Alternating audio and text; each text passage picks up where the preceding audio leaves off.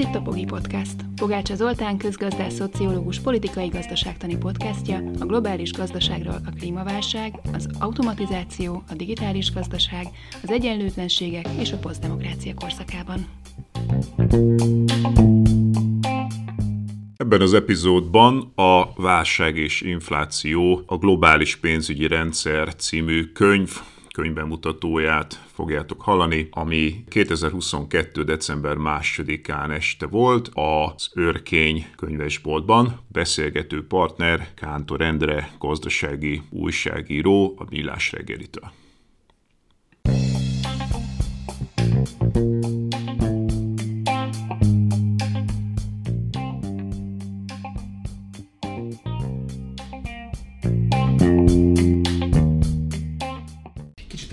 Beszélgetést szeretnék Zolival folytatni.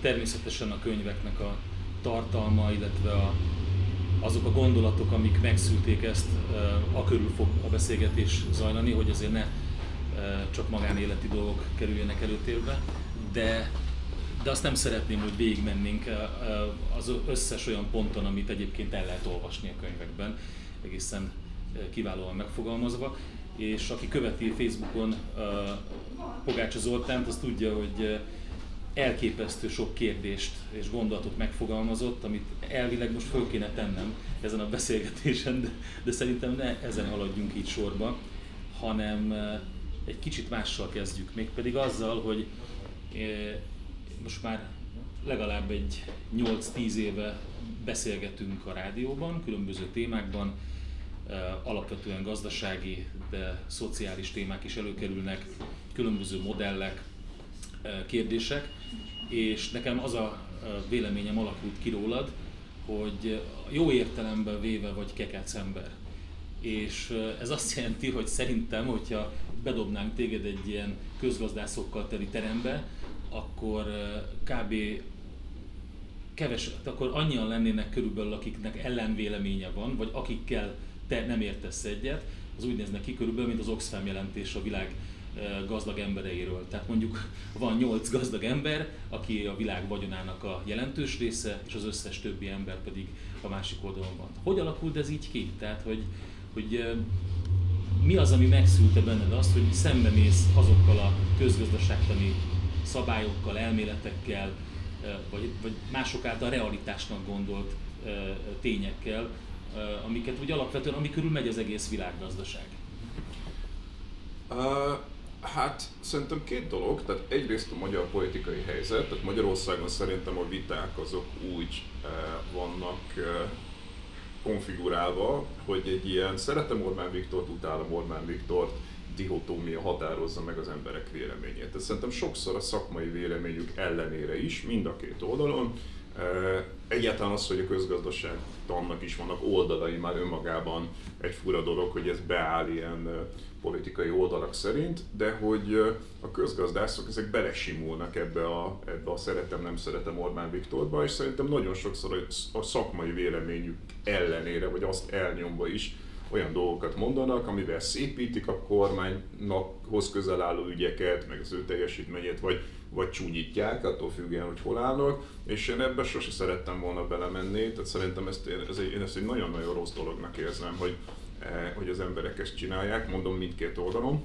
Eh, a másik pedig egy nyersen szakmai dolog, tehát hogy a közgazdaságtudomány az elment egy nagyon erősen egy neoklasszikus főáram irányába. Tehát akik tanultak közgazdaságtan, azok egyébként nagy valószínűséggel neoklasszikus közgazdaságtan tanultak, mert hogy nagyon más nem is tanítanak egyetemeken, amit egyébként alternatívaként néha tanítanak a Keynesiánus közgazdaságtan, annak is egy olyan változatát tanítják, ami egyébként nem a valódi Keynesiánus közgazdaságtan, hanem a Higgs által meghamisított úgynevezett új Keynesiánus közgazdaságtan, és nem pedig az, ami ténylegesen továbbvinné Keynes, amit meg úgy neveznek, hogy post-Keynesiánus közgazdaságtan. Most azért megyek így bele rögtön ebbe, ezekbe az ilyen nagyon szakmai definíciók, vagy ilyen elnevezésekbe, mert hogy én magamat egyébként különböző iskolák közül a post-Keynesiánus közgazdaságtannak a hívé nek gondolom, és a poszt szemben mondom a, a, egyrészt az új Keynesiánussal, ami, ami a meghamisított kész, meg szemben a neoklasszikus főárammal, és akkor még nem is beszéltünk olyan kérdésekről,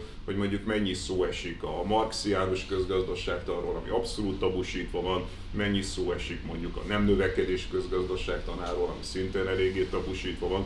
Tehát ugye nagyon sok közgazdasági iskolából egyetlen egyet tolnak az egyetemeken, és válik egyébként a vulgáris tudássá, tehát amikor ülök a taxiba és a a, a, a, a taxis tolja ezeket az ilyen, de hát mindenki tudja, hogy csak alacsony adókkal lehet versenyezni, mert egyébként elmegy a tőke, ami tételesen nem igaz, de ezt mindenki tudja, ez, ez a neoklasszikus közgazdaságtól. Tehát egyrészt egy, egy, egy egy politikai önperiferizáció, mert nem akarok ezekbe a diotómiákba részt venni, másrészt meg adottságként egy szakmai periférialitás, mert hogy az a iskola, a, a, a, a posztkénciánus közgazdaságtan, amiben én hiszek, az e, mondjuk tehát, hogy Amerikában, Nyugat-Európában kicsit jobban áll a dolog, mert azért ott egyetemeken vannak olyan tanszékek, amelyek e, posztkénciánusnak mondják magukat, és vannak ilyen folyóiratok, és a világ legjobb kiadói kiadják ezeknek a közgazdászoknak a munkáit, tehát ott, ott színesebb a közgazdaságtan, de Magyarországon, ahol gyakorlatilag egyetlen egy egyetem szülte az összes közgazdaságtan képzést,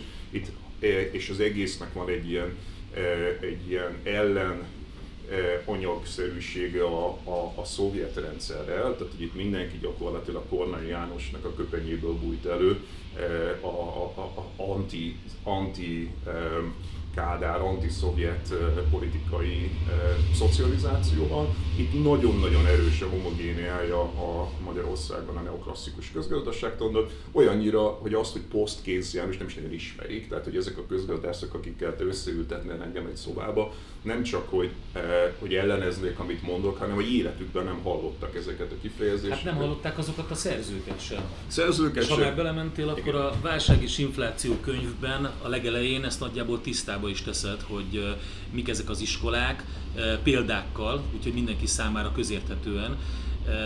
De a legjobb számomra, vagy a legérdekesebb az, hogy hogy milyen szerzőket hozol fel. Tehát azok a szerzők, akik, akiket említesz, szerintem ismeretlenek, nem csak a, a, a közönség számára, de nagyon sok mindenki számára, aki közgazdasággal komolyan foglalkozik. Talán mondjuk Piketty az, akinek a nevét ismerjük, de szerintem lehet, hogy neked köszönhetően, mert te voltál az, aki eh, nagyon sok eh, elméletét és, eh, és gondolatát tolmácsolta magyarul. Igen, tehát Uh, nem is nagyon jönnek be ezek a szerzők, és sokszor el szoktam sok mindenkinek mesélni, hogy olyan szerzők, akik világszerte ismertek, és mondjuk svéd vasutasokkal beszélgettem róluk, meg svéd hegesztőkkel, uh, azokról kiderült, hogy egy évtized késéssel mondjuk vezető magyar értelmiségek egyszer csak találkoztak ezekkel a nevekkel, konkrétan ez történt mondjuk Pikettyvel vagy Manuel castells hogy tényleg nagyon-nagyon szuper magyar értelmiségekhez egy, év, egy évtized késéssel eljutnak ezek a nevek, úgyhogy igen, az van, hogy ezeket a neveket, mondom az iskolákat sem, tehát hogy maga az, hogy a közgazdaságtan az, az iskolákból áll, ahogy egyébként minden tudomány, tehát minden rendes tudománynak vannak különböző iskolái, de hogy még mindig vannak ilyen főáramú közgazdász megszólalók Magyarországon, és direkt nem mondok neveket, már nem akarom nem akarok senkit így ki PC-zni, de, de vannak domináns, meghatározó magyar közgazdászok, akik minden Facebook bejegyzésüket úgy kezdik, hogy a közgazdaságtan álláspontja szerint. Na nekem ilyenkor kikapcsol az agyam, tehát ha valaki azzal kezd, hogy a közgazdaságtan álláspontja, én nagyjából onnantól fogva szerintem semmit nem ér az a hozzászólás, mert hogy itt is vannak iskolák. Jó, akkor beszéljünk egy picit a könyveknek a tartalmáról, mert ugye nyilván a, oda akartam kiukadni. Ami nekem a veled való korábbi beszélgetésekben is tetszett, és amire azt mondtam az elején, hogy kekec vagy, ami szerintem sok mindenkinek meg nem tetszik. Tehát, hogyha meghallják azt, hogy Pogácsa Zoltán, akkor az kiüti a biztosítékot sok mindenkinél. Ugyanazok a szerzők is, akikre hivatkozol, ők szerintem egy kicsit a komfortzónájukból kilépnek, vagy te kibillented őket. Náluk ez egy kellemetlen élmény, nálam inkább egy kellemes élmény, mert én azt szeretem minden tudományban, minden, és azt szerintem az újságírásnak is ez lenne az alapja, hogy mindig szkeptikusan közelítsünk meg minden problémát, és tegyük fel a kérdéseket, a kellemetlen kérdéseket, mi, mi van, ha nem így van, mi van, hogyha nem úgy alakult, és, és gyanakodjunk, és szerintem te pont ezt csinálod, tehát ami a, például a válság és infláció könyvben nekem nagyon tetszik az elejétől kezdve, az az, hogy hirtelen egy olyan világba találja magát az ember, aki mondjuk foglalkozik is ezzel, nézi a folyamatokat, amivel még nem találkozott korábban. És egy, egy, nem akarok, tehát nem próbáltam egy átgondolni magamban idefele jövet, hogy mit fogok mondani, de tehát nem alternatív történelmet látunk, mert az egy negatív hm. szó lenne, de valami hasonlót, és nagyon érdekelne az, hogy, hogy hogy indultál el ezen az úton. Tehát ugye úgy kezdődik, hogy segítsek benne, hogy Magyarországon nem csak, hogy, a, hogy van egyfajta oktatás, közgazdaságtan oktatás, de az emberek, a hétköznapi emberek nem is értik, hogy miről van szó. Nem értik, hogy mi a pénz, hogy működik, hogy működik a hitel, pedig mindenki használja. Ez egy nagyon jó felütés szerintem, és pont ez az, ami bennem így mozog, hogy ugye úgy mondjuk, hogy demokráciákban élünk. És ezekben a demokráciákban az emberek szavaznak. Elég fontos kérdésekre. Olyan kérdésekről mondjuk, hogy bevezessük-e az eurót, vagy ne, bővítsük-e paksot, vagy nem, milyen külpolitikát vigyük Szíriában, stb. Na most megkérdezzük a hétköznapi embereket, hogy mondjuk mondjon öt összefüggő mondatot az euró előnyeiről, hátrányairól, arról, hogy kik harcolnak Szíriában, vagy mondjuk hogyan működik egy atomerőmű, nem vagyok biztos benne, hogy mondjuk egy számjegyű lenne nagyjából az az arány, amelyik mondjuk szerintem tudna bármi értelmeset mondani ezekről a kérdésekről. Bármilyen demokráciában, talán kivéve Skandináviát, és közben meg azt, azzal a feltételezéssel megyünk előre, hogy itt emberek kompetensen szavaznak. Múltkor hallottam, már nem emlékszem ki, mondta, hogy a demokrácia az, amikor inkompetens emberek inkompetens embereket megszavaznak. És ezt én egyre erősebben így érzem, mert nem az a válasz, hogy, tömör, hogy, hogy töröljük el a demokráciát, hanem nekem az a válasz, hogy tegyük kompetensé az embereket. Mert ugye akár, és a másik, amit szoktak mondani tipikusan ilyen liberális közegben, hogy na de itt közvetett demokrácia van, tehát hogy itt ugye megválasztunk valakit, akinek értenie kell hozzá, nekünk nem kell érteni hozzá. Na de könyörgöm, tehát én hogy fogok megválasztani valakit, hogyha egyébként fogalmam sincsen, hogy milyen szempontok alapján mire válasszak meg valakit. Tehát akkor is kell értenem hozzá valamennyire. Nyilván nem leszünk atomszakértők, meg külpolitikai szakértők, de azért valamennyire bele kell ásnom magamat, hogy tudjam, hogy kit bízzak meg azzal, hogy a parlamentben szavazgasson helyettem. És ugye látványosan nem ez történik, tehát hogy az, azzal a hipotézissel élünk, hogy itt az emberek kompetensek ezekben a kérdésekben, de marhára nem kompetensek, és szerintem demokratizálni kell a tudást. Tehát ahhoz, hogy működő, működő demokrácia legyen, ahhoz demokratizálni kell a tudást, és ezt tudatosan nem tesszük a közgazdaságtan, meg kifejezetten azt játsz, hogy jó, az nektek túl bonyolult folyamatosan azt sugalja, hogy ne is akarjatok érteni hozzá, mert mi vagyunk ennek a, ennek a korszaknak az ideológusai, a pápái, akik értenek a közgazdaságtanhoz, mert ez egy nagyon komplex dolog, ti ne is akarjatok, majd értünk helyettetek. És ez nem igaz. Tehát azt gondolom, hogy, azt gondolom, hogy, hogy lehet érteni, és bizony szerintem minél több embernek értenie kell, és sokkal inkább ehhez kéne értenie, mint a kettős kovalens kötéshez, meg név szerint felsorolni, hogy kik haltak meg Mohácsnál, ezek sokkal relevánsabb tudások szerintem, de ezt nem adjuk meg az embereknek. És az, hogy ezen belül én kekeckedek vagy nem kekeckedek, ez az 28. rangú kérdés, személyem nem fontos ebben a dologban. Az a fontos, hogy azok az iskolák, amelyek egyébként léteznek Nyugat-Európában, Amerikában, azok megjelennek vagy nem jelennek meg Magyarországon, én sokáig azt hittem, hogy megjelennek. Tehát én is, mint minden e, kezdő közgazdász, benne voltam ezekben az ilyen E, ezekben az ilyen nagyon-nagyon mikroprojektekben, ahol megnéztük a kelet-morvaországi nők foglalkoztatásának egyes kérdéseit beszállítóként egy német projektbe tipikusan. Én, ez, én úgy szoktam ezt hívni, hogy a Case of Hungary kutatások. Tehát, hogy valaki szerez valahol pénzt nyugaton, és akkor mi meg, meg megmondjuk, hogy mi a Case of Hungary. És még azt feltételeztem, hogy fönn a nagy emberek, azok ott valahol majd a big picture-rel is foglalkoznak, meg az iskolákkal, meg nem tudom. És hogy így haladtam előre, kb. 15 év alatt jöttem rá, hogy ez nincsen. Nincs fölöttem ember, aki, aki a nagy közgazdászok, akik ezeket a vitákat lefolytatnák, konkrétan a, a legmeghatározóbb magyar egyetemeken a közgazdaságtan történet oktatását abba hagyták. végig lehet menni úgy közgazdasági oktatáson, hogy nem tanulnak az emberek közgazdaságtan elmélettörténetet már. Ami szerintem írtózatos, Úgyhogy ez tökre nem arról szól, hogy én most kivel kekeckedek, vagy nem kekeckedek. Hát persze, ha valakinek az egész élettörténete arról szól, és a teljes munkássága, hogy ő a neoklasszikus közgazdaságtan tolta, és akkor jön egy fiatalabb figura, aki elkezdi piszkálni, hogy ez nem feltétlenül úgy van, akkor ez nyilván engem is baromira zavarna, de mondom, ezek, ezek nem tök, tök lényegtelenek ezek a személyes elemek. Az a lényeg, hogy Magyarországon is, mint minden normális országban, jelenjen meg végre a közgazdaságtan pluralitása. És ebből a szempontból az, amiket itt találsz, tehát ez egy posztkénsziánus, meg, az a világ, amire utalsz, ez egy posztkénsziánus világ, azon belül is a modern monetáris elméletnek a világa, ez egy iskola. És akkor olvassa el mindenki, és döntse el, hogy oké, okay, ez nem igaz, ez hülyesség, vagy esetleg ugye, a Stephanie Kelton, akit én idézek nagyon sokat, ő azt mondta erre, hogy ez az egész olyan, mint az autosztereogram. Én sem tudtam, mi az autosztereogram, ameddig el nem olvastam a könyvét, és kiderül, hogy az autosztereogram az az a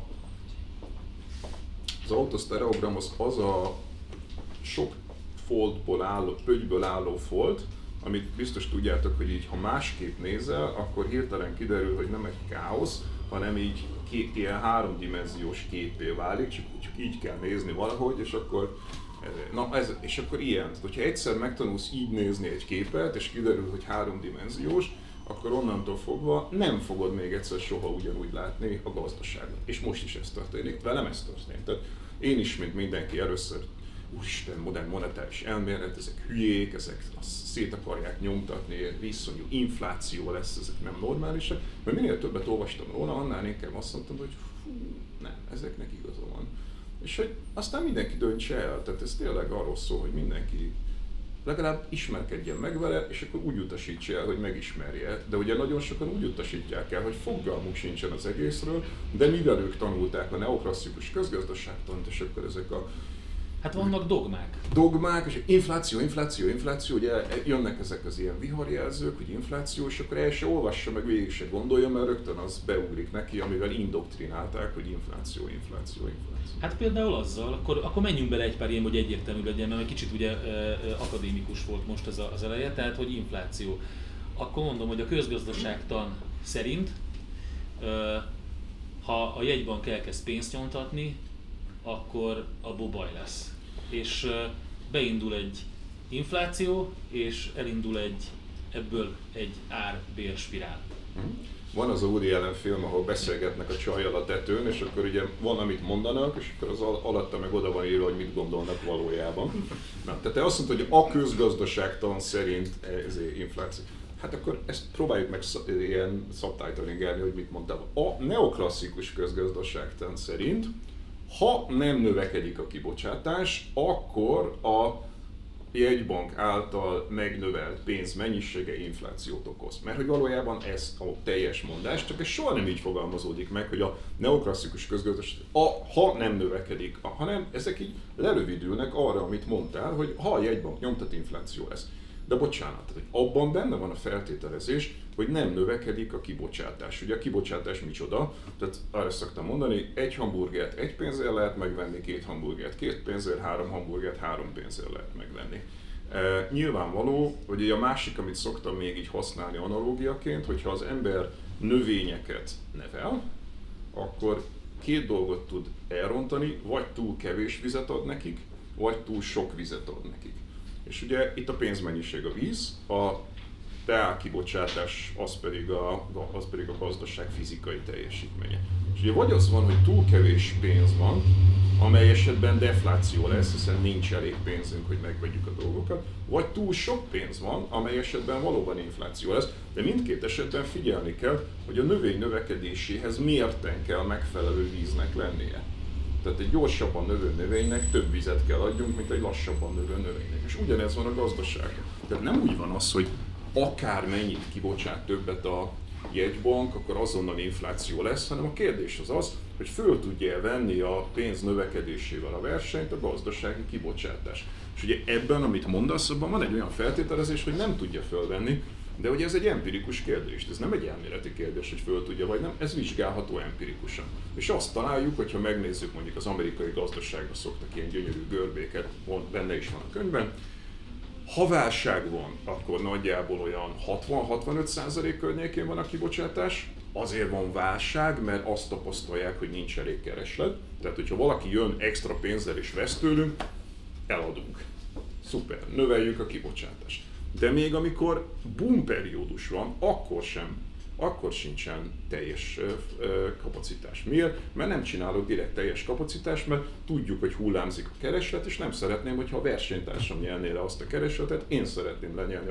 Tehát soha semmilyen kapacitás nem 100%-ra terveznek, hanem 85%-ra. Tehát mindig tud nőni a, a, a kibocsátás. kibocsátás, és ha meg egyébként valamiért nem, tehát mondjuk ugye most éppen az a problémánk, hogy elektronikus csippeket nem tudunk eleget gyártani, vagy nincs elég olaj, vagy valami, akkor ezt még mindig tudjuk kezelni egyébként, akkor be. Tehát nem arról van szó, hogy mint egy afrikai diktátor ráparancsolunk a jegybankra, hogy mintha nem lenne holnap iszonyatos mennyiségű pénzt nyomtassatok, nem erről van szó, hanem arról van szó, hogy szemben azzal a közkeretű dogmával, hogy előbb kell a fizikai teljesítménynek lennie, és ebből lesz a pénz, ami vezet egy csomó mindenhez, tehát például ehhez az ortodoxiához is, amit mondtál, meg egyébként az aranystandardhoz, ami egy rendkívül káros dolog, meg az aranystandardból következő kriptovaluta mániához, ami szintén egy rettentő káros dolog.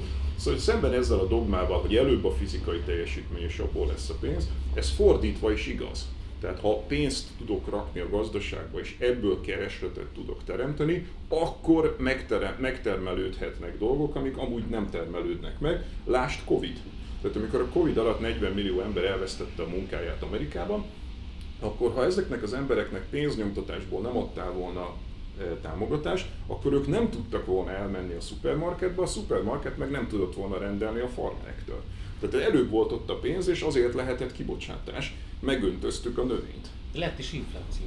E, de nem ettől lett infláció. Tehát, hogy mikor, lett infla- mikor volt ez a nagy pénzbeöntés? 2020 márciusában. 2020 márciusában ott vannak az adatok a könyvben, defláció volt. Tehát leöntöttük az amerikai gazdaságot egy nagy adag pénzzel, és egy, ezzel együtt is defláció volt. Miért? Mert akkorát szakadt be a Covid alatt a gazdaság, hogy ezzel épp, hogy csak föl tudtuk hozni, még oda se, ahol korábban volt. Nem ettől lett infláció. Mikor lett infláció? Másfél évvel később lett infláció. Mitől? Olyan dolgoktól például, hogy nincs elég csíp a világon. Hát azt senki nem gondolta, hogy ez, ez egy ennyire egy kézben lévő dolog. Tehát van egy baromi nagy cég Tajvánban, aki gyártja a világ csipének a 95%-át, a maradék 5 meg gyártja a Samsung. Pontosan. És ők vannak ketten. Pontosan. Tehát kiderült, hogy, kiderült, hogy chiphiány van, eh, olajhiány van, gázhiány van, ugye az orosz invázió, szállítási problémák vannak, baromi sok pénzbe kerül szállítani, élelmiszer infláció van, de ezek nem keresleti problémák. Tehát az amerikai kereslet, arra is van egy ábra a könyvben, az amerikai effektív kereslet, mert ugye még egyszer visszatérve, tehát akkor lesz infláció, hogyha ha, ha túl sok hirtelen a kereslet ahhoz képest, amit a kibocsátás tud. De nem, az amerikai kereslet az szépen visszaállt a korábbi trendvonalra. Tehát ha az egész periódus nézzük, akkor még ki is esett ugye ez a beleharapás, de ki is esett egy csomó kereslet, nincs extra kereslet a rendszerben végig, nem ettől lett infláció. Egy rövid reklám, és már is folytatjuk a műsort. Minden út egy utazás, és mi a Mazdánál arra törekszünk, hogy annak minden pillanata tökéletes legyen.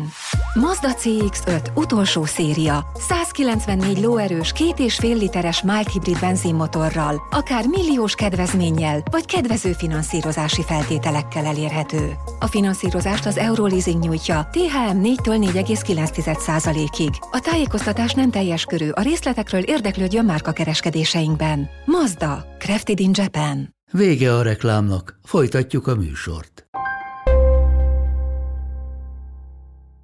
Csak ugye ez egy politikai gazdaságtani vita, és abban a pillanatban, hogy megjelent végre az infláció, tehát erre is hozom a könyvbe példát, hogy azok, akik nem szeretik az állam aktivitását, tehát látni kell a téteket.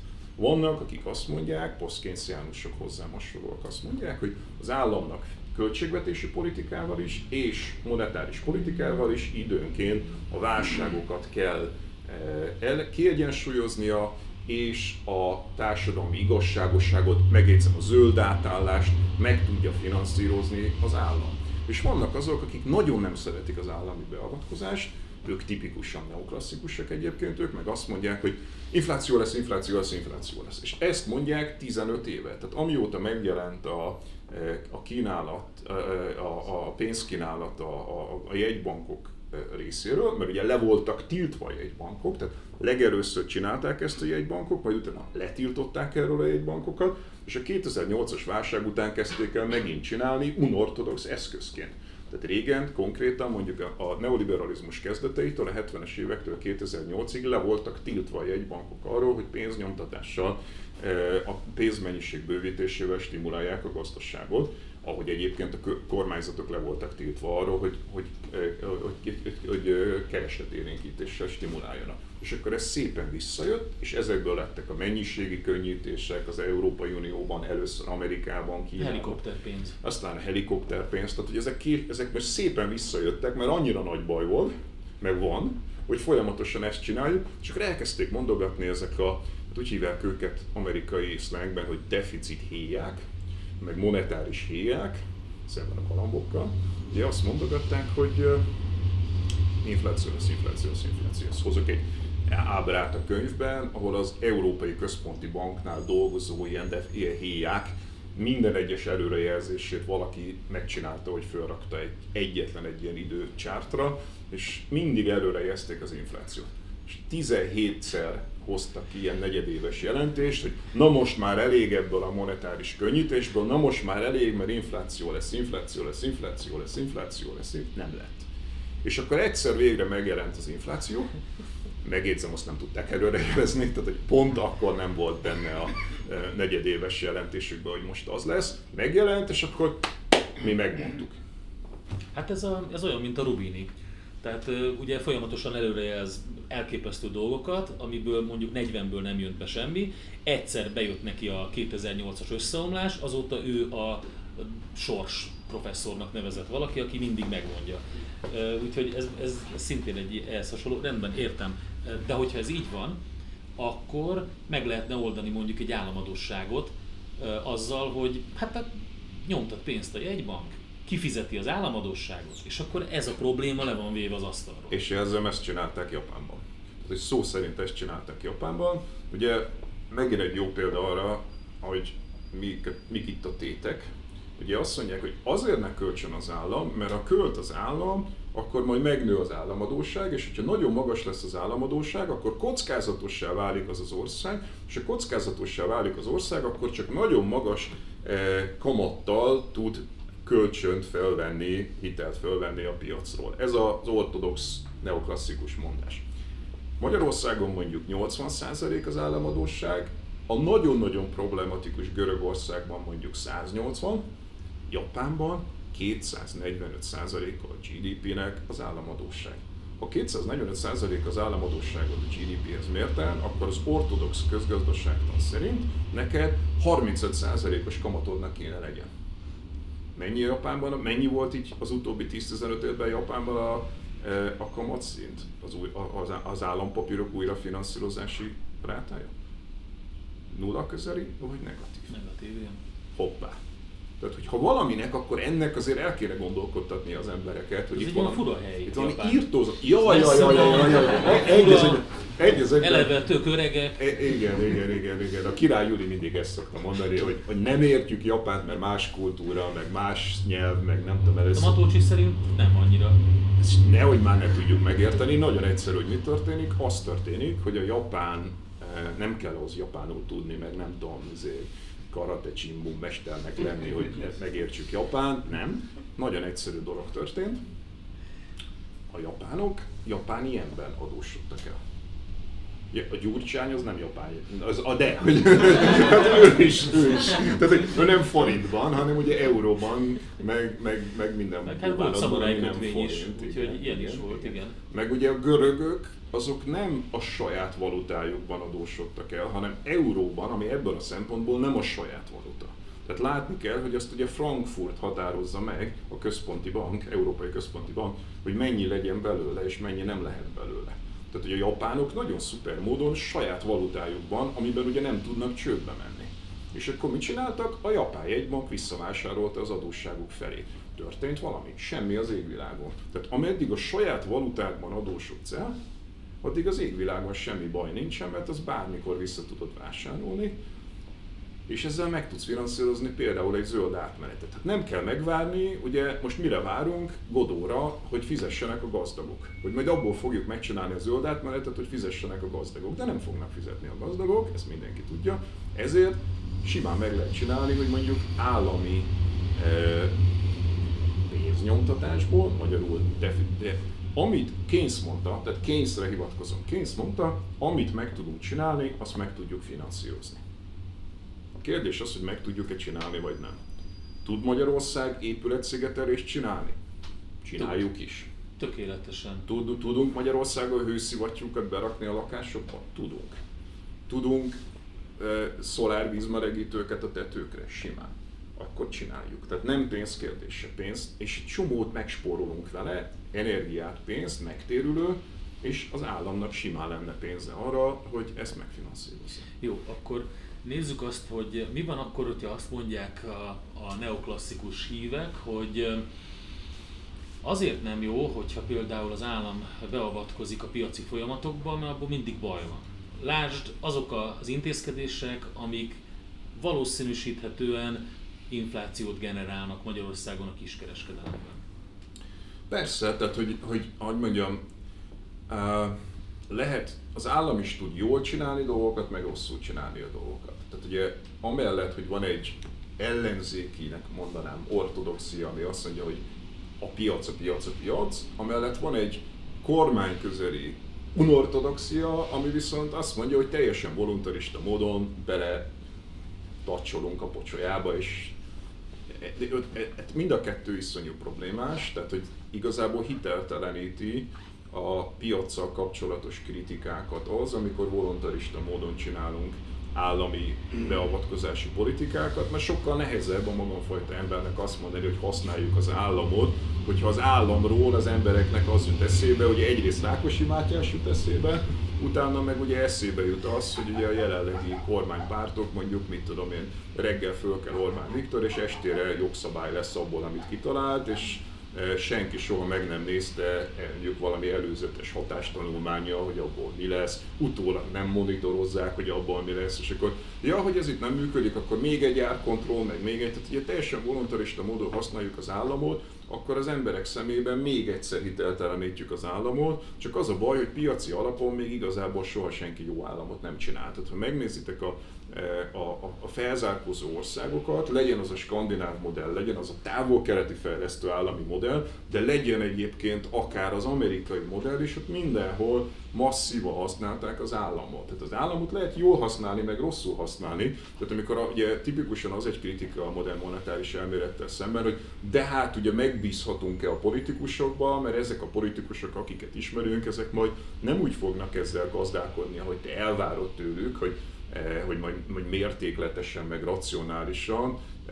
Pogikám, ezek a politikusok, ezek pénzt fognak nyomtatni, mint állat, és, és felelőtlenül szólni fogják a pénzt. Ez egy teljesen tipikus kritika. Mire azt szoktam mondani, hogy oké, okay, ha, ha, ha deficitet kell csinálni, nem csinálnak deficitet, egy jelenleg nincs a, modern, nincs monetáris finanszírozás, most a deficit a probléma. Nem csinálnak masszív deficiteket, hogyha mondjuk éppen választási időszak van? Dehogy nem. Tehát, hogy nem az a probléma, az, hogy a politikusok felelőtlenek, az nem a modern monetáris politika specifikus problémája, az általában a demokráciánk problémája, és innen indult, indítottuk a beszélgetést, mert nem demokratizáljuk a közgazdasági tudást, és nem ellenőrizzük a politikusokat, hanem olyan emberek szavazgatnak, akiknek lövésük sincsen arról, hogy mi történik, akkor a politikusok felelőtlenek maradnak. De ugyanúgy felelőtlenek maradnak a jelenlegi rendszerben, mint egy általam vallott monetáris finanszírozós rendszerben. Ez nem az MMT specifikuma, itt, az a pro, itt kell a skandináv modell, tehát igazából szélesen terjeszteni kell a tudást, és ellenőrizni kell a politikusokat ahhoz, hogy működő demokrácia legyen. Pont nem ez zajlik most. Nem ez zajlik most, de ennek kéne zajlani. Téged beszoktak engedni a közgázra egyébként? Persze. Sőt, a kormánypártiak vitatkoznak velem, ezt nem is értem egyébként. Tehát annak ellenére, hogy azt mondod, hogy, hogy hogy, hogy, hogy kekeckedek, meg hergelek, meg nem tudom, Nagy Mártonnal kétszer vitáztam az utolsó pár hónapban, ahogy egyébként vitázok, mit Király Júliával is, tehát hogy ennek ellenére és jó viszonyban vagyok ezekkel az emberekkel, és vitázok. Nem is értem, hogy miért, mert ezek egymással nem hajlandók szóba állni. De valószínűleg azért, mert ilyen periférikus hülyének gondolnak, ezért mindenki azt gondolja, hogy velem, velem lehet. Hát a király Júlia szóba áll a Nagy Mártonnal, mert a tanítványa volt, mondta is neki, hogy ideje lenne visszaülni a az iskolapadba. És ezek annyira, ezek annyira méltánytalanok, tehát amikor ilyen, ilyen idős magyar közgazdászok elkezdik, hogy akkor most megbuktatná, meg vissza, ez annyira, annyira egy szinten alul, én ezt annyira nem csinálnám a helyükben. Ne is erről beszéljünk, ez csak egy kitérő volt rendben. Egy picit beszéljünk arról, hogy ami nekem nagyon érdekes volt, és talán nem is gondoltam ezt át soha, a a BIS-nek a szerepe, a BIS-nek a szerepe ebben az egészben. Egy kicsit mondd el, hogy ez micsoda, és hogy, hogy miért annyira fontos. Egyébként most jelzem, hogy kihagytál egy óriási poént a könyvbe, a Jean Monnéról, mert a, ott a, ugye az Európai Monétáris Uniót lehetett volna, tehát ezt most mondom, hogy ez, ez teljesen ordít, hogy ezt oda kellett volna. Na mindegy, szóval, hogy ki volt ez a pacák, és hogy miért fontos az IBS szerepe. Uh-huh. Hú, hát ugye az a, a BIS, az IBS, az egy iskola. Igen, BIS. A, a BIS az ugye a Bank of International Settlements, ez a, ban, a jegybankok bankja, tehát hogy kellett egy koordináló e, intézmény, ami a jegybankok között koordinál. Tehát a kereskedelmi bankok, kereskedelmi bankok fölött a jegybankok, központi bankok, és azok fölött van egy intézmény, ahol ezek együtt működnek. És ez Bázelban székel ez az intézmény. És hát ugye elméletileg lehetne az is a szerepe, hogy egy ilyen politikailag teljesen neutrális módon eh, technokrata alapon koordinálja a, a, a, a monetáris politikát. Ezzel már az a baj, hogy ugye a monetáris politikát az technokrata kérdésnek állítjuk be. Tehát szerintem már az a, nem csak szerintem, hanem a posztkénciánizmus szerint, az a szembeállítás, hogy van a költségvetési politika, amit a kormány csinál, és ez egy politikai dolog, és politikailag elszámoltatható. Meg van a monetáris politika, ami egy technokrata kérdés, és szakértők csinálják, és nem várjuk el, hogy azt elszámoltathassuk eh, politikailag, szerintem már ez is egy nagyon hamis diotómia, mert ugye itt az a mondás, hogy azért kell technokratákra bízni a eh, pénzügypolitikát, mert egyébként szétszicálnák a parciális érdekek. Most megkérdezem, a költségvetés politikát nem cincálják szét a parciális érdekek? Folyamatosan. Akkor mi a különbség? Tehát miért, el, miért gondoljuk, hogy azok az emberek, akik a jegybankokban dolgoznak, azok egyébként nem képviselnek érdekeket? Nem kerülnek túlságosan közel a kereskedelmi bankokhoz, vagy nincsen egy ideológiai meggyőződésük. Tehát nekem az mindig a leggyanúsabb, amikor valaki azt mondja, hogy neki nincs ideológiája, ő szakértő. Ez egész egyszerűen nem igaz. Tehát vagy nem reflektál a saját ideológiájára, vagy reflektál, de hazudik mindenkinek van ideológiája, mindenkinek van világnézete, és ezek elosztási kérdések vastagon, és azt, amit technokrata monetáris politikának neveznek, meg megszorításnak, meg, köt, meg fiskális konzervativizmusnak, meg monetáris konzervativizmusnak, azok masszívan elosztó, újra elosztó kérdések, csak nem akarják bevallani, vagy nem is tudják. Néha nagyon őszintén azt gondolják, mert egy nagyon jó könyv, majd lesz róla podcast adás, a Carla Matteinek az új könyve, ahol azt akarja bemutatni, hogy hogy gyakorlatilag minden megszorítás, hogy a megszorítás az nem egy különleges dolog, hanem az maga a rendszer. Tehát az első világháború óta folyamatosan maga a rendszer, és, és ezek itt alapvetően ilyen újraelosztási érdekek. Ebből a szempontból a BIS szerepe nagyon-nagyon érdekes, mert ugye az egyáltalán nem egy technokrata intézménynek indult, masszívan együttműködött a nácikkal például, e, és iszonyatosan erős szerepe volt abban, hogy a monetár, az európai monetáris rendszer az úgy jöjjön létre, ahogy létrejött, tehát, hogy az is, azt se tudják nagyon sokan, hogy valójában az eurót azt nem annyira az Európai Unió keretei között tárgyalták le, hanem egyébként én itt nem is a monéta tartanám fontosnak, hanem a lámfalusi, tehát a magyar származású Lámfalusi Sándor, akiről egyébként a Soproni Egyetem közgázkara el van nevezve, ő Bázelben egy bizottságban szépen kidolgozta, hogy hogy kell csinálni, a, hogy kéne csinálni az eurót, majd a Dölórék ezt bevitték utólagosan tulajdonképpen az európai integrációba, de túlságosan sok demokratikus ellenőrzés nélkül, és amikor egyébként például a svédek azt akarták mondani a belépésükről, hogy ja, hogy ebben legyen benne egyébként a bérpolitika, mert hogy bérpolitika nélkül nem fog menni az euró, akkor azt mondták nekik, hogy ja nem, ez már nem, és hogy például ugye a svédek ezért sem léptek be az eurozónába, mert nem, nem voltak hajlandók bevenni a bérpolitikát. És mind a mai napig nem értik az emberek, hogy az eurozóna szintén egy masszívan politikai gazdaságtani kérdés. Tehát már az a diotómia, hogy egy kicsit visszatérünk, hogy van a közgazdaságtan, aminek egyébként az első iskolái politikai gazdaságtannak nevezték magukat. Adam Smith és David Ricardo is politikai gazdaságnak nevezte, majd utána kiherélték, és lett belőle csak közgazdaságtan, ami úgy csinál, mintha le tudnám választani a kávét és a tejet, tehát ha egyszer összeöntöttem a teljes kávét, akkor abból nem tudok már külön tejet és kávét csinálni, de ez úgy csinál, mintha tudna, kiveszi belőle a politikát, kiveszi belőle az elosztási kérdéseket, és az egész eurozónát például úgy mutatja be, minthogyha ez egy nyersen közgazdasági kérdés lenne, és nem lennének masszív politikai gazdasági implikációi. Magyarországon meg ugye úgy jelenik meg a dolog, hogy az előző kérdésedhez visszatérek, hogyha egyébként az a, a kormányzat és a jegybank elszúrja az euróforint árfolyamát, és a magyar emberek azt látják, hogy, hogy gyengül a forint, akkor 80%-os meggyőződéssel azt mondják, hogy euró kell, mert hogy ennél a vacaknál még az euró is e, sokkal jobb lenne az euró. Csak azt nem gondolják végig, hogy az eurozóna teljes perifériája szívta meg az eurót, és nem csak Görögország, hanem Írország, e, Franciaország, Olaszország, Ciprus, Finnország, Szlovénia, tehát hogy lehet, hogy a görögökre rá lehet húzni ezeket a buta kulturális sztereotípiákat, hogy ezek lopnak, csalnak, hazudnak, korruptak és alszanak, mert hogy ezt gondolják az emberek, de hogy ezt azért Szlovéniára meg Finnországra kevésbé húznám rá, Írországra sem, és hogy ezeket nem hajlandók végig gondolni az emberek, hanem itt is az történne, mint az Euró, Európai Uniós csatlakozással, meg a NATO csatlakozással, hogy belépnénk, és akkor utána ilyen nagy kiábrándulás, hogy mégse olyan fantasztikus ez az euró, mert Például a Baltikumban, ahol euró van, mondjuk magasabb az infláció jelenleg, mint Magyarország. Oké, de ez azért van, mert jelen pillanatban, aki lakást akar kiadni, venni, egy csomó cég euróban számolnak, mert óriási forint kockázat van, árfolyam kockázat van, és az összes többi dolog, ami egyébként az eurozónával járna, az nincsen, csak az elszámolás ami viszont biztonságot jelent nekik, és ezért azt gondolják, hogy ez jó. Én full megértem, hogy miért nem szeretik az emberek jelenleg a forintot. Tehát én abszolút, ugye az, hogy a, a forintban van egy hosszú távú leértékelődés, 2008 óta gyakorlatilag lineárisan, idén meg már exponenciálisan gyengül a forint, az, hogy Magyarországon egyébként jelentős költségvetési hiányokat csinálnak a kormányok eh, értelmetlen célokból, eh, az, hogy Magyarországon baromi magas a kamatszint, most éppen, két éve nem volt, de most éppen. Én ezeket mind értem.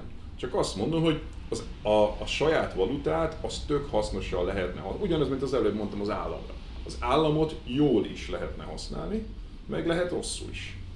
De az, hogy föladjuk a saját valutát, föladjuk az állam használatát, és bízunk ilyen mítikus dolgokban, tehát a piacban bízni, csak a piacban bízni, az, az én fejemben pontosan ugyanolyan utopisztikus naivitás, mint amikor a szovjet rendszerben csak az államban bíztak. Tehát, hogy akik oda akarnak visszamenni, hogy csak az állam, csak az állam piac nélkül, nekem ez pontosan ugyanennek a reverze, amikor valaki azt gondolja, hogy csak a piac, csak a piac, csak a piac. Én azt gondolom, hogy minden normális eh, fejlődés, minden felzárkózás és, és jól működő ország, az a kettőnek valami fajta kombinációjából áll össze, valamire hasznos az állam, valamire hasznos a piac, de egyébként lehet rosszul is használni az államot, tehát rengeteg példánk van arra, de abból, hogy rosszul használják az államot, abból nem az következik, hogy egyáltalán ne használjuk az államot, mert ha csak a piacra adjuk a dolgokat, az ugyanúgy másik irányba is igaz. Tehát attól, hogy a piac néha rossz, abból számomra nem következik az, hogy akkor szüntessünk meg minden piacot, ahogy ugye mondjuk nagy Márton egyre inkább ezt csinálja, hogy, hanem, hanem azt gondolom, hogy azt tanultuk meg a 20. századból, hogy, hogy megvan a helye a piaci mechanizmusoknak, meg megvan a helye az állami mechanizmusoknak, és a kettő okos kombinációjából lehet csinálni egy Szingapurt, vagy egy Norvégiát de, de, de, de nem ez történik Magyarországon, hanem van egy, van egy szekta, ami ilyen full piac és no állam,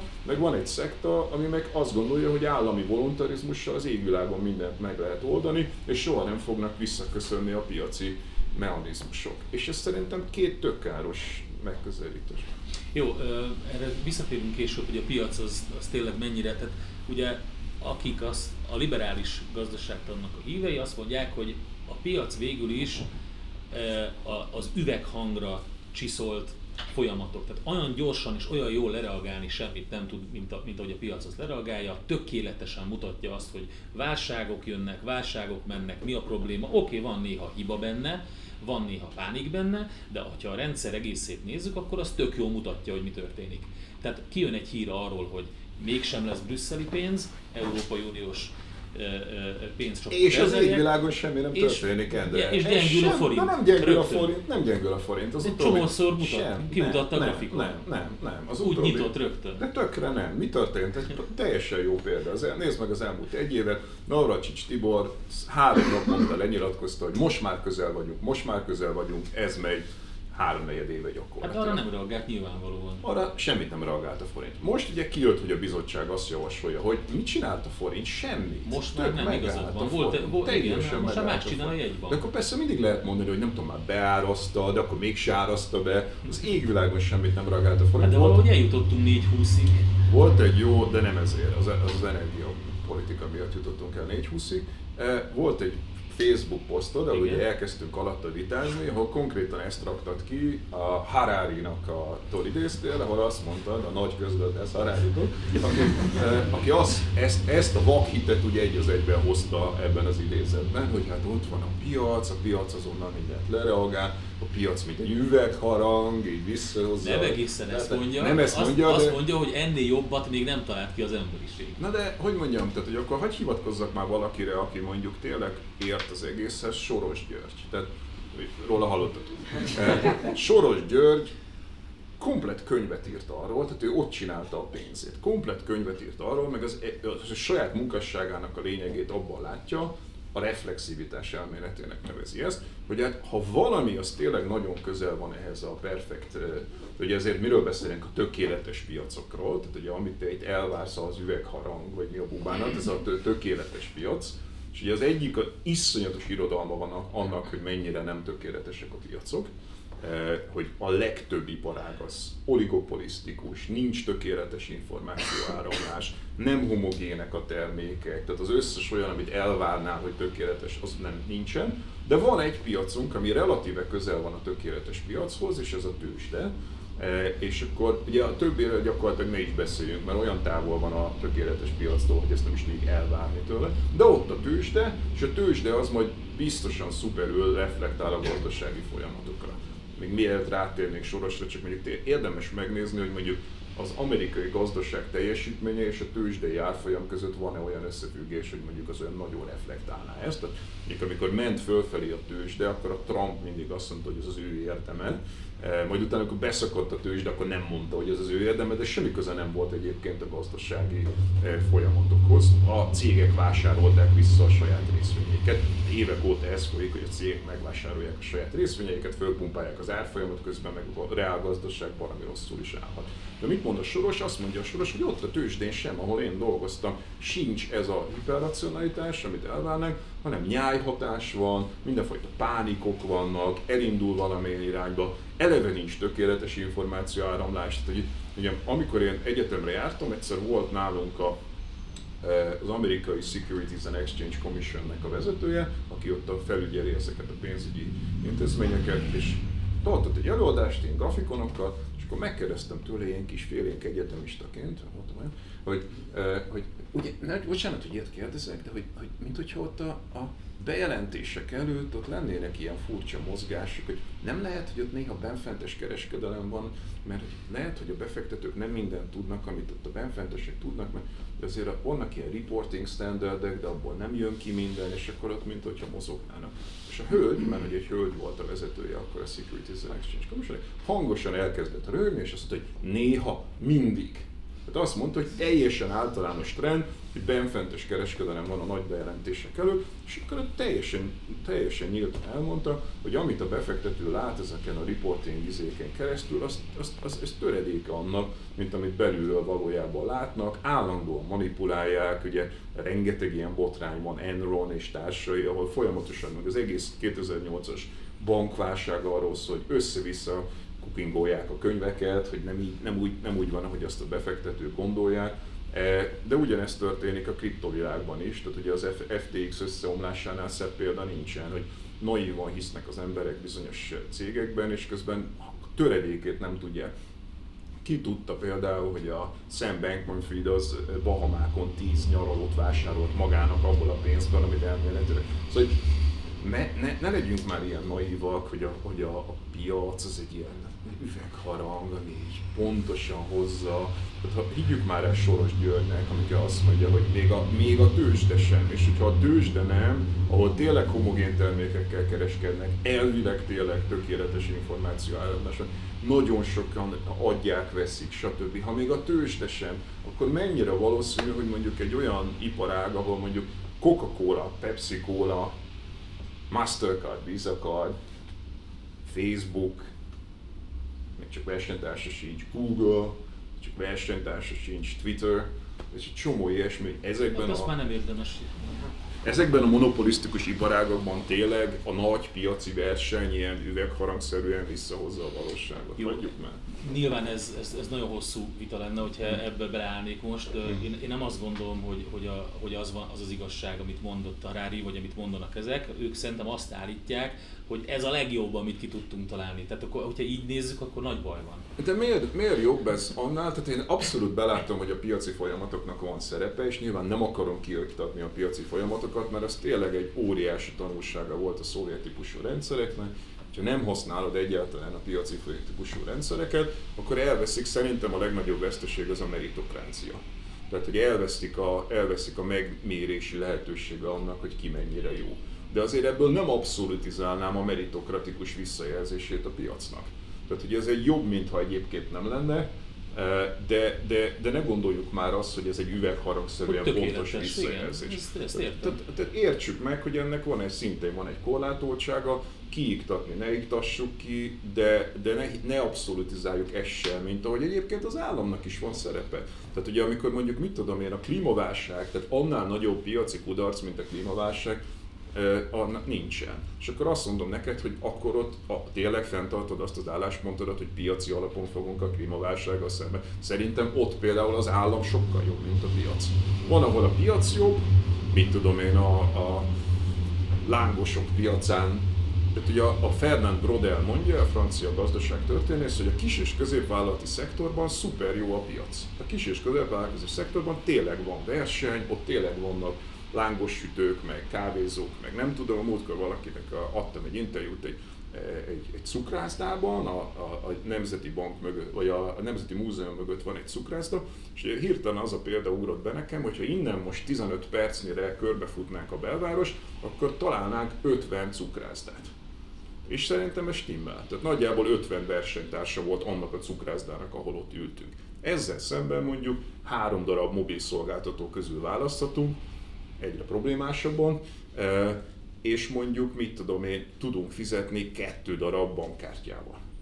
Tehát, hogy minél inkább nagyvállalat, annál kisebb a piacnak a hatékonysága, a kis és középvállalatok között meg nagyon nagy a hatékonysága. Nem véletlen, hogy például a kínai kommunista párt úgy döntött, hogy a, a, a kis és középvállalati szektort full liberalizálja, a nagyvállalati szektort meg, meg nem, és az a teljes távol-keleti modellre igaz. De szerintem érdemes ezeknek a hatókörét belülni. Ez jó egyébként, mert sajnos nincs olyan sok időnk, de áttérnék egy picit a másikra, mert erről a könyvről sokat beszéltünk, és ami ebben van. Jó, a BIS-nek a szerepe és az érdekességeket, akkor az majd legyen az olvasóknak a dolga, hogy azt így jobban felfedezzék. A globális elit, ez kicsit szerintem oda visz rá, tehát hogy, hogy az Oxfam jelentés, amire hivatkoztál, ugye azt mondta, talán 2015 vagy 16 vagy valahogy így született, ez egyszerűen döbbenetes volt már akkor, hogy 64 vagy 61 milliárdosé a, a, a világnak a, a vagyonának a jelentős része, és a, a, ugyanannyi pénzük van nekik, mint a, a, a 3,6 milliárd embernek, aki a világ fele, a népességnek a fele. Azóta 2022-ig ez lecsökkent ez a szám 9 vagy 8 főre. Egy, egy double deckerből átültek egy minibuszba. Tehát, tehát, tehát ennyi embernek a kezében van a világ vagyonának annyi része, mint, a, mint az 50% a világ népességének. Ja. Hát akkor ez azt jelenti, hogy mégiscsak vannak gyík emberek, meg, meg, meg e, ilyen irányítók, akik így akik így a hatalmukkal ja. vissza tudnak élni. Ja, ja, ja, ja de szerintem pont azért írtam a könyvet, az egyik leggyakoribb kérdés, amit megkérdeztek a könyvvel kapcsolatban azóta, hogy megjelent, az az volt, hogy nem félek attól, hogy az majd mindenfajta ilyen összeesküvés elméleteket majd meg fog erősíteni, hogy itt vannak ilyen összeesküvők, akik így magukhoz akarják a világ hatalmát, és akkor azt mondom, hogy nem, hanem pont az a, az a célja a könyvnek, hogy ez ne legyen. Tehát, hogyha valakinek az a mániája, hogy ez úgy működik, hogy nem tudom, milyen zsidók így összeülnek a zsinagóga mögött, és akkor ott ilyen, nem tudom, ilyen titkos összeesküvésekkel ilyen terveket dolgoznak ki, amit így meg is jelentetnek valami fura okból, hogy van az, Igen. ilyen terv, meg jegyzőkönyv, meg nem tudom micsoda, és akkor ilyen, ilyen nagy tervek alapján végrehajtják a vagyonok koncentrációját. Szóval, hogy ezeket a butasságokat nem kell gondolni, mert hogy teljesen racionálisan meg lehet magyarázni, hogy milyen az a gazdasági rendszer, ahol egyébként kijön ez a típusú eloszlása a vagyonnak. Pontosan elég hozzá, hogy mondjuk nincs rendes progresszív adóztatás, pontosan elég hozzá, hogy nincs rendes újraelosztás, esélyteremtés, beleragadnak az emberek, leáll a társadalmi mobilitás, pontosan elég hozzá, hogy kartelek vannak és monopolisztikus viszonyok vannak, egy, egy Jeff Bezosnak az Amazon a jó példa erre, pontosan elég hozzá az, amit egy Pierre Bourdieu nevű francia szociológus leír, hogy a tőkének nem csak e, nem csak anyagi formája van, tehát a közgazdaságtan ott is elrontja a dolgot, hogy a tőkét azt mindig csak mint ilyen anyagi tőkét vesz. A Bourdieu elmondja, hogy ugye a tőkének vannak olyan formái is, mint a kapcsolati tőke mi ismerjük egymást, az azt jelenti, hogy bármikor segítségül hívhatjuk egymást. Ha pozitív példákat látunk arra, hogy hogyan lehet a társadalomban érvényesülni. Ha valaki beleszületik egy nyírségi roma családba, ott semmi más nem lát, csak sikertelen példákat, és nem, nem látja, nincs kihez fordulnia, nincs erőforrása, és, és, és nem, tud, nem lát pozitív példákat, hogy hogyan lehet előre jutni a társadalomban. És ezek a dolgok, tehát mondjuk vagy szimbolikus tőke. Tehát az a vállalkozó, aki mondjuk egy lerobbant Trabanttal akarja meghívni a McDonald'sba az üzleti partnereit egy Tesco-s öltönyben, az, az nagy valószínűséggel nem fog szerződni. Eh, ahhoz képest, aki mondjuk egy szuperautóval a zserbóba egy boss öltönyben jelenik meg. Szimbolikus tőke. Tehát, hogy kapcsolati tőke, szimbolikus tőke, egy csomó dolog van, ami, ami teljesen simán megmagyarázza, eh, hogy egyszerűen hova, hova jutunk be, hova nem jutunk be. Bejutunk-e azokra a bálokra, ahol egyébként megismerjük azokat az embereket, akik majd legközelebb szólni fognak nekünk, hogyha közbeszerzés van. Eh, de az kell ilyen közbeszerző mellény, ami, ami, ami van. Az, az kell. És akkor ez is szimbolikus tőke, hogy ilyened van vagy nincsen. És ezek tök simán megmagyarázzák. Nincs szükség ilyen nagy-nagy összeesküvésekre, hogy akkor nem tudom, ilyen rejtett izékben az emberek úgy le akarják.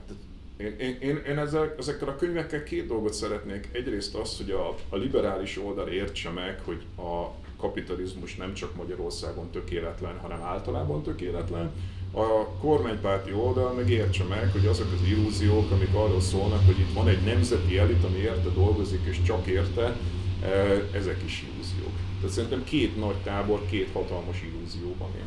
Jó, csak az a baj, hogy én, én teljesen értem, és azért is szeretek veled beszélgetni, e, amit mondasz, csak az a baj, hogy polarizálódik a világ. Méghozzá nagyon erőteljesen. Tehát pont az ellenkező hatásokat látjuk, mint amit, mint amit te szeretnél egyre kevésbé tudod ezeket közelíteni. Polarizálódik a világ, de hogyha nem teszünk ellen, akkor még jobban polarizálódik. Tehát, hogyha beállunk és elkezdjük, és azt gondoljuk, hogy nem tudom, megélhetési okokból az a legjobb stratégia, hogy akkor beállunk ezekbe a szekértáborokba, és akkor a jobb meggyőződésünk ellenében mondunk dolgokat, vagy konkrétan elfelejtünk gondolkodni, és átvesszük azokat a montrákat, amiket, eh, amiket hallunk, az szerintem sokkal rosszabb, mint hogyha mondjuk föntartjuk azt a jogot, hogy egyébként mondjunk olyan dolgokat, amelyek szakmailag azt gondoljuk, hogy az oké, okay. és hogyha egyébként néha dicsérni kell a kormányt, akkor dicsérjük meg a kormányt, mert ezt jól csinálta. És csak azért, mert egyébként ezer másokból egyébként tök érthető módon mondjuk nem szeretjük, amit a kormány csinál, azért ne tartson már vissza minket abból, hogy azt mondjuk, hogy, hogy egyébként ezt meg jól csinálták, és fordítva. Tehát, hogy, hogy le, maradjunk már autonóm emberek, mert olyan országban élni, ahol a, azt határozza meg a véleményemet, hogy milyen közegbe tartozom, szerintem az, az önmagában felad, akkor már feladtuk, tehát a, a, a, akkor, már, akkor már nem is adunk esélyt magunknak, hogyha csak ezzel küzdeni nagyon nehéz. Tehát uh, hogyan, táp, hogyan tartod meg a, a, reménynek a lángját, amikor azt látjuk, hogy, hogy tényleg így koncentrálódik a vagyon. Az, hogy mindenki látja, hogy mi a probléma a világban, elképesztő sok a szegény ember, aki, aki tényleg olyan szinten szerintem szegény, hogy el nem tudjuk nem, képzelni. Szerintem nem, szerintem nem látja mindenki. Tehát szerintem pont ez a probléma, hogy egy, egy csomó dolgot ezek közül a kérdések közül nem látnak az emberek. Uh-huh. Ha én, amíg én ezekkel nem foglalkoztam, én sem láttam. Tehát engem is főáramú neoklasszikus közgazdaságtanra neveltek, ezt kaptam az egyetemen, én is azt gondoltam, hogy ezek a dolgok meritokratikusak, tehát full ezeket látod, és ezeket az információkhoz nem feltétlenül jutsz hozzá. Ehhez Magyarországon kifejezetten keresni kell, és kifejezetten olvasni kell, és, és kapcsolatot kell tartani emberekkel, hogy ezeket, ezekhez a gondolatokhoz, fogalmakhoz, eh, információkhoz, adatokhoz hozzájuss. Ha csak a, főáramra hagyatkozol, legyen az kormánypárti vagy ellenzéki főáram, akkor, akkor ugyanazt a hülyességet fogod hallani reggeltől estig, kb. ebben az Orbán Viktor jó-nem jó dihotómiában, iszonyatos leegyszerűsítésekkel, és alapvető információk hiányában. Szóval szerintem Magyarországon sem igaz, hogy az emberek ismernék, és szerintem globálisan sem igaz. Tehát például, amikor ezeket az ábrákat mutogatom a, a vagyoni eloszlásról, hogy ugyanez ugye a CO2 eloszlás, tehát hogy ki mennyi CO2-ért felelős a világban, a felső 10% elviszi a CO2 kibocsátás felét, és a felső 20% elviszi a CO2 kibocsátás kétharmadát, és az alullévő, globálisan alullévő 50% csak a 10%-áért felelős, akkor olyan, olyan visszahőkölésekkel szoktam találkozni, legyenek azok diákok, legyenek azok egy bármilyen előadás, nem, nem tudják ezt az emberek. Nem tudják az emberek, mert a főáramú média nem ezzel traktálja őket. Tehát tényleg érdemes egy, egy BBC-t, ugye standardnak szoktuk nevezni az újságírásban, egyszerűen hallgathatatlan a BBC, néha azért hallgatom meg kifejezetten csak a BBC podcasteket, hogy röhögjek rajta, hogy hogyan tudnak tálalni 30 percen keresztül képesek a semmiről beszélni. Hát még egy tök más podcastben a 30 perc alatt hallasz 5-6 érdemi információt, még a BBC ugyanazt ismételgeti, hogy múltkor volt egy robbantás Isztambulba, és hát annál szett példát, hogy 5 percen, 30 percen keresztül azt ismételgették, robbantás volt, nagy robbantás volt, nagyon hangos volt, beszélünk Alival, Alinak itt van boltja, mit hallottál Ali? Nagy robbantás volt. Ilyenkor a kurdokat szokták általában, de nem tudjuk, hogy a kurdok voltak. Ki lehetett? Lehet, hogy a kurdok voltak, nem tudjuk. Nagy robbantás volt, és ez ment 30 percen keresztül, és gyakorlatilag semmit nem tudtam meg, ahhoz képest, ami a podcast címében volt, hogy nagy robbantás volt Isztambulban. Nulla információt 30 percen keresztül ragozott a BBC. És, és ez... Vannak azért jó példák is, de szeretném ez a BBC-t megvédeni. De ez a BBC, értem, tehát hogy a értem, BBC standardja. Ez, a, ez az új verseny, ami, ami kialakult, és ez egy teljesen más téma, a CNN hasonlóképpen működik, ott is ugyanaz megy a, a, a televízióban, vannak nyilván jobb példák is, de hogy lehet érzékenyíteni az embereket, hogy ért, lássák ezeket a e, problémákat? Tehát itt a nyugdíj, itt van ez a nyugdíj helyzet Magyarországon. Óriási probléma, a megoldás egyébként megvan rá, tehát ezt már többen elmondták szakértők, hogy mit kéne csinálni, de az a mondat jön elő még a mi hallgatóinkból is, akik egyébként teljesen szociálisan érzékenyek, vagy liberális gondolkodásúak, hogy de hát megérdemelte, ha dolgozott volna rendesen, akkor most lenne nyugdíja. Jó, akkor kezdjük azzal, hogy nyugdíj, állami nyugdíjrendszer nem tud csődbe menni.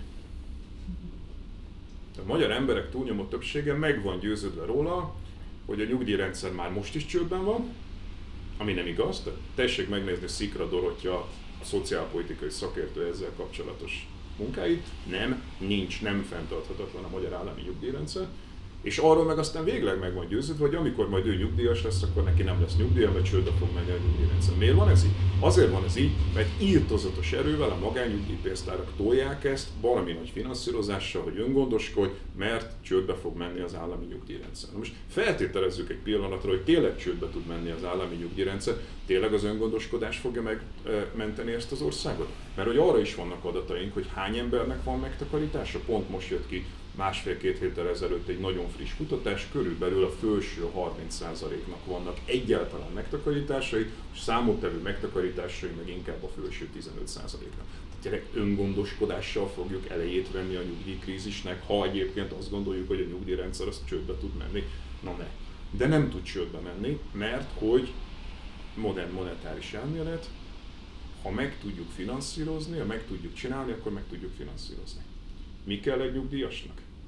Kell egy otthon, ahol lakik, kell élelmiszer, kell gyógyszer, meg tudjuk ezeket csinálni? Meg tudjuk csinálni. Mind meg tudjuk csinálni. Elő, elő tudja állítani a magyar gazdaság? Egytől egyig. Szuper gyógyszercégeink vannak, élelmiszer termelünk, épületeket építünk, nem tud csődbe menni az állami nyugdíjrendszer. Egyébként még a hagyományos paradigmában sem, tehát hogyha nem monetárisan finanszírozom, mert hogy nőnek a magyar bérek? Nőnek. Járulék az a bérnek az arányában szedődik be. Ha nő a magyar bér, nőnek a járulékok. Ha meg egyébként nem, akkor följebb viszem a járulékot. Tehát már a hagyományos paradigma szerint sem tud csődbe menni a nyugdíjrendszer, de monetáris finanszírozással meg pláne nem tud csődbe menni. Hogy működik ez? Elmesélek egy történetet.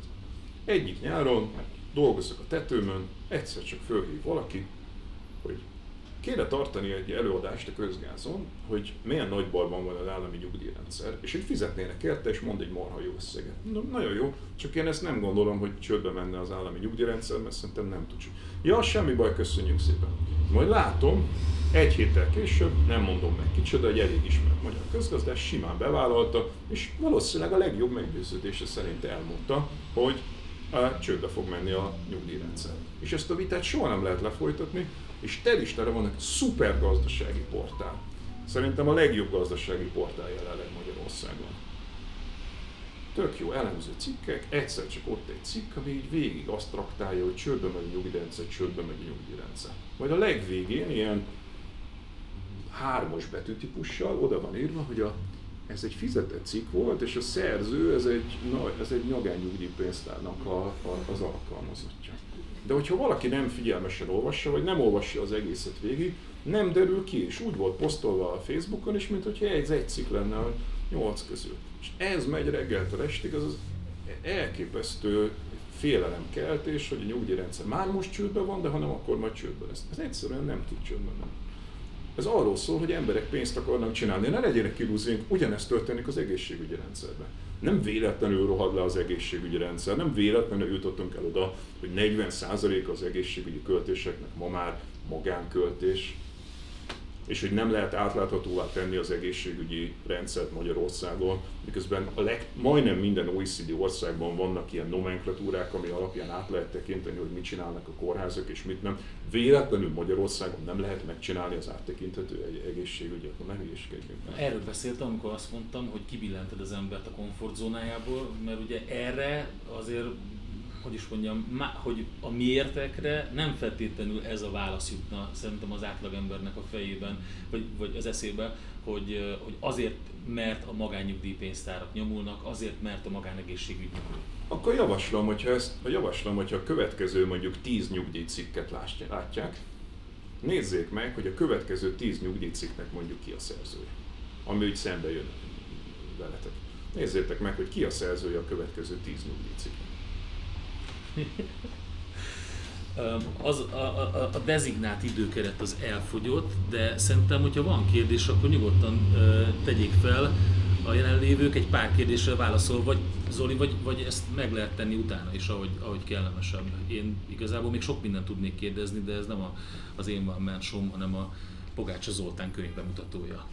Van még időnk kérdésük? Igen, még szerintem vannak kérdések, akkor bátran.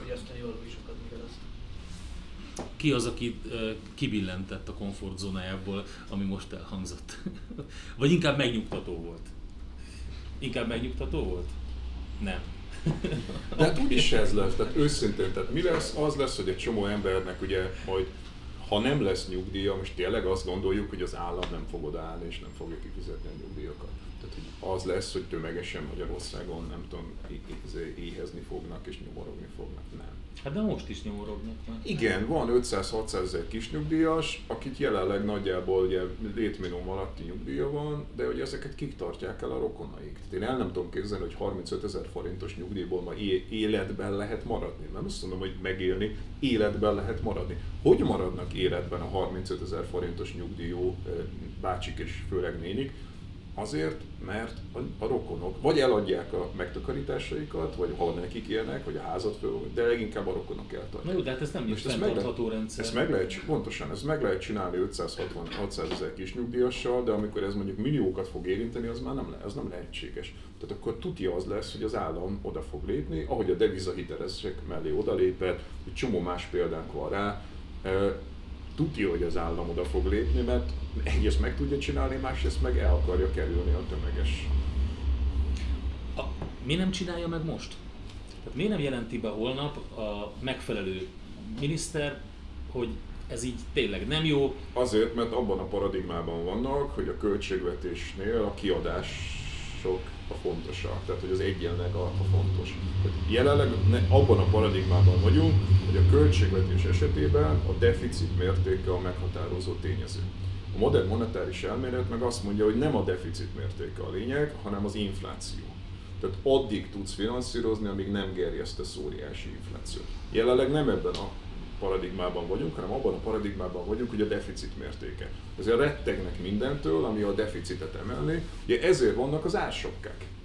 Tehát ugye mi, a, mi az ársokka alternatívája? Tehát nem az van, hogy mondjuk a, a, a benzin kutaknál ársokkát vezetsz be, hanem engeded a piaci, és én itt abszolút piacpárti vagyok, tehát abszolút engedni kéne, hogy a piaci árak érvényesüljenek, és érezzék meg az emberek, hogy nem autókázunk össze-vissza, tehát a gazdag ember, akinek olyan SUV-ja van, hogy nem látok ki mögüle, e, és érted, ha ütközöl vele, akkor semmi esélyed nincsen, és mondjuk ezért 26 litert fogyaszt százon, tehát hogy e, ehelyett e, engedjük rá a valódi piaci folyamatokat, és aki szegény, és csak úgy tud munkába járni, hogy autója van, annak meg adjunk állami transfereket. Na most ezt akarja elkerülni a kormány.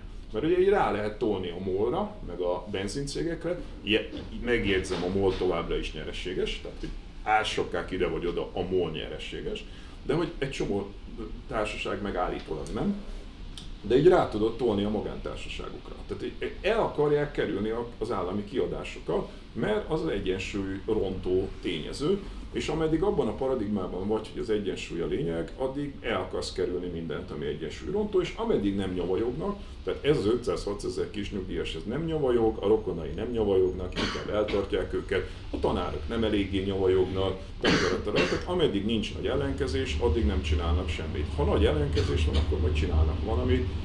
A kérdés az az, hogy mikor lesznek hajlandóak az emberek mondjuk jelezni, hogy ne, nem oké.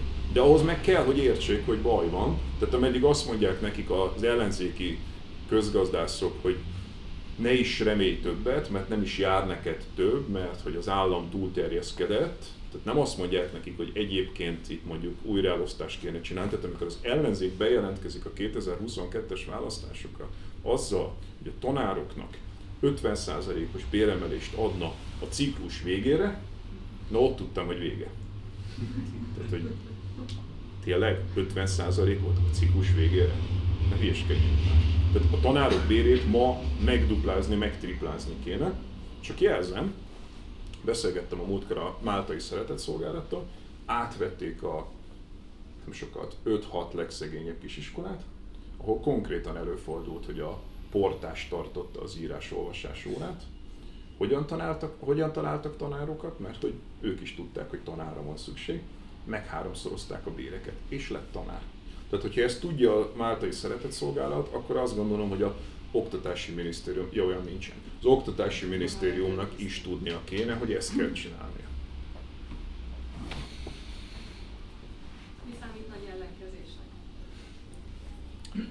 Hát arra se legyenek illúzióink, hogy a modern politika az úgy működik, hogy heti szinten, heti rendszerességgel mérik a társadalmak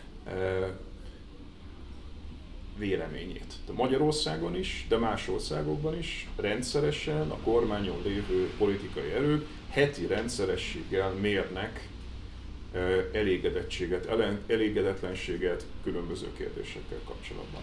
Az, hogy miért azokon az élelmiszereken van pont ársapka, amelyiken van, ez a rossz nyelvek szerint azért van így, mert azt mérték az elmúlt időszakban, hogy a magyar társadalom rendkívül érzékeny a cukor, a liszt, az étolaj, a tej, a nem tudom minek az árára. E, ha ezeknek az ára felmegy, akkor nő az elégedetlenség. Tehát mérnöki precizitással, tehát az, amit látsz az outputban a propaganda, az, annak van egy input oldala is, ahol mérnöki precizitással mérik ma már ehhez értő szakemberek, kvázi szociológusok, e, hogy, hogy mire érzékeny a társadalom. És hogyha ha ez, ez mondjuk szavazat, tehát igazából a politikusnak egyetlen egy feladata van, szavazatokat maximalizál. Minden más ehhez képest másodlagos. És hogyha azt érzékeli, hogy a szavazatok valahol vesznek el, akkor közbelép. Ha azt érzékeli, hogy ez nem vesznek el a szavazatok, mert egyébként persze az adott illető mondjuk borzalmasnak tartja az oktatás vagy az egészségügy helyzetét, de rettentően aggasztják a melegek, vagy borzalmasnak tartja, mit tudom én, a, a közlekedés Budapesten, de rettentően aggasztja Orbán Viktor, akkor nem kell közbelépni, mert, mert megvan az a szavazat. Tehát hiába tapasztal problémákat, de megvan a szavazat. E, ezt, ezt iszonyú kifinomultam. Nekem egy olyan kérdésem lenne, kb. ezzel összefüggésben, hogy belőlem és a barátaimból is ilyen averziót vált ki, amikor valaki ilyen szemellenzősen csak írálni tudja a kormány. Van a munkájában egy olyan játék, hogy próbálunk olyan dolgokat gyűjteni, ami a kormány politikájából adódott, és egy ilyen jó szakpolitikai döntés volt. De hogy mi az egy kezünkön túl nem jutottunk, amikor így ebben számolgatunk, hogy esetleg ilyet. Uh-huh. Hát a, a kormánynál tényleg nehezebb, de mondjuk a, vegyük a jegybankot. Vegyük a jegybankot. Hát azért Matolcsi György, akit az ellenzéki közgazdászok bolondnak tartanak, ha őszinték, e, és ne legyünk, tehát hogy legyünk őszinték, néha vannak bolond kijelentései, tehát én, a japán, japán kisgyerekek fenekén lévő piros pöttyökről beszél, akkor azt gondolom, hogy az, az tényleg zavar, zavarba ejtő, e, de, de mondjuk azért azt lássuk meg, hogy mondjuk lehozta a kamatszintet Magyarországon nulla közeli állapotban. Azért az a rendszerváltás után hosszú évtizedeken keresztül olyan magasak voltak a kamatok, hogy én nem tudom elképzelni, hogy hogyan gondolhatták azt, hogy a bármelyik magyar iparág mondjuk ezeket a kamatokat, amik mondjuk átlagban 7-8%-kal voltak reálban magasabbak, mint a versenytársaink kamatszintje. Tehát, hogyha az eurozónához hasonlítod, vagy a, mit tudom én, a cseh kamatszinthez, akkor ott reál 7% pontos hátrányod volt masszívan hosszú időn keresztül. Hogyan gondolhatták akkor a döntéshozók, hogy ez lehetséges, hogy a magyar gazdaság úgy versenyez, kiről beszélünk, a kis és középvállalkozásokról, mert ugye a multi az nem itt szorszolja a finanszírozását, hanem máshol. A magyar középvállalkozások, kisvállalkozások versenyképesen föl tudnak venni hitelt 7% és a Matolcsi tényleg lehozta a kamatokat nulla közelire. 20% körüli volt a rossz hitelek aránya, amikor átvette. Megszüntette a rossz hiteleket. Ott volt a növekedési hitelprogram. Én azt gondolom, hogy a növekedési hitelprogram az egy iszonyatosan fontos és alapvetően szükséges dolog volt. És még tudnék mondani két-három ilyen dolgot, amit szerintem a Matolcsiek például tök jól csináltak. És egyébként a Matolcsi alatt az MNB-ben egy tök kompetens csapat volt. Tehát azt szinte senki nem mondja kétségbe, hogy az alatta dolgozó emberek azok nagyon hozzáértők és nagyon, nagyon felkészültek és okosak. Tehát, hogy és akkor e, e, ez szerintem egy cizellált kép.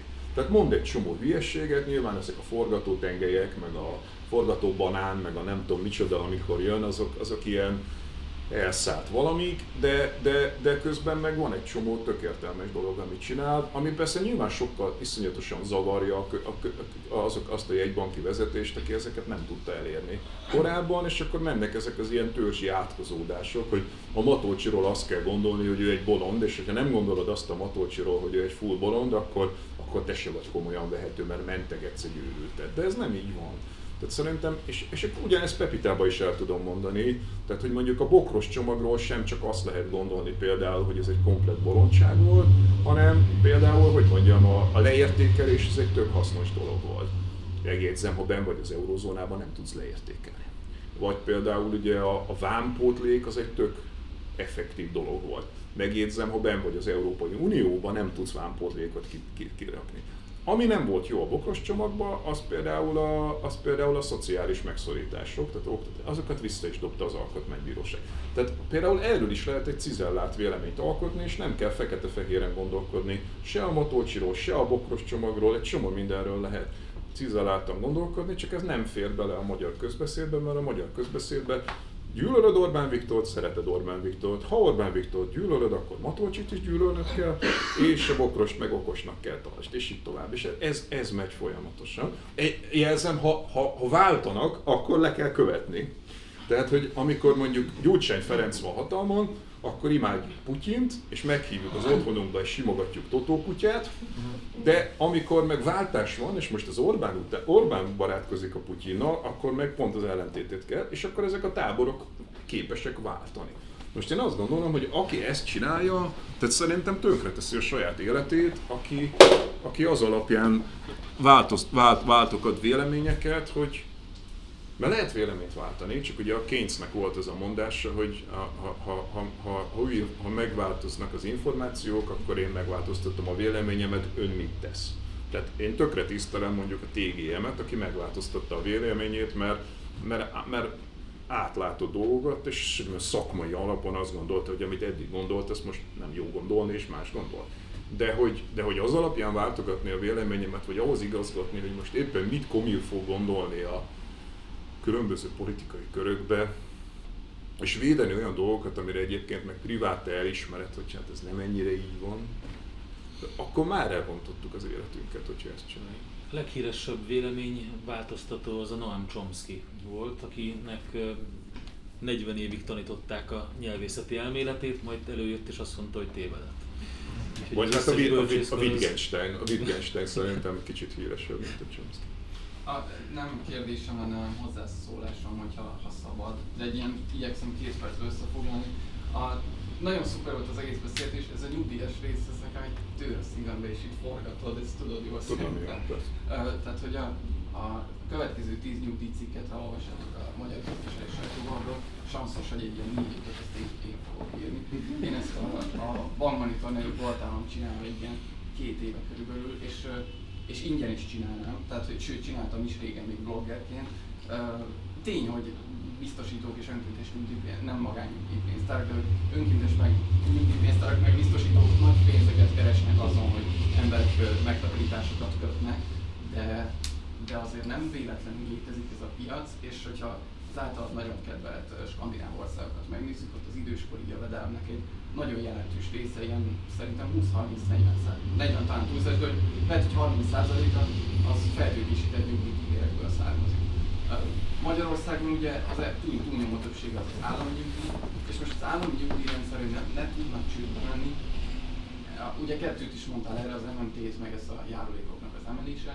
Az MMT, ott olyan nagyon nem vagyok benne, megvettem a deficit azt így a az egyharmadáig, egyharmadáig jutottam el, aztán így félretettem, hogy szerintem ez, ez nem nekem szól, vagy nem, nem tudom, nem, nem győzött meg finoman szólva.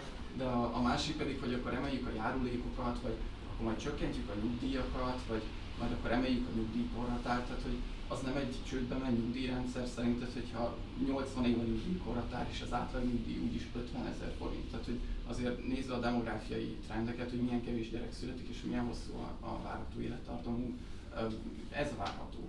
És hogy éppen ezért én azt gondolom, hogy nagyon is van létjogosultsága a, a, a nyugdíjrendszer feltőkésítésének, és az, hogy ez piaci alapon történik, és valaki ezen pénzt keres, hát máshogy nem is tudna működni, de Norvégiában is így megy, sőt. Jó, akkor menjünk bele ebbe a, ebbe a pár dologba, amit felvetettél. Tehát ugye az egyik az, hogy vannak uh, nyugdíj alapok, magánalap, nyugdíj alapok nyugaton is. Persze, hogy vannak, csak ott középosztály is van. Tehát én továbbra is azt kérdezem tőled, hogy abban az országban, ahol mondjuk 15%-nak vannak érdemi megtakarításai, tegyük fel, hogy csődbe megy az állami rendszer hogy a búbánatba gondolja bárki, hogy 15%-nyi embernek az öngondoskodásával ezt, ezt ki lehet váltani, vagy meg lehet oldani. Mert ott, ahol Skandináviában mondjuk 60-70% öngondoskodik, ott azt gondolom, hogy oké, okay, akkor ez megy. De Magyarországon hogyan? Első.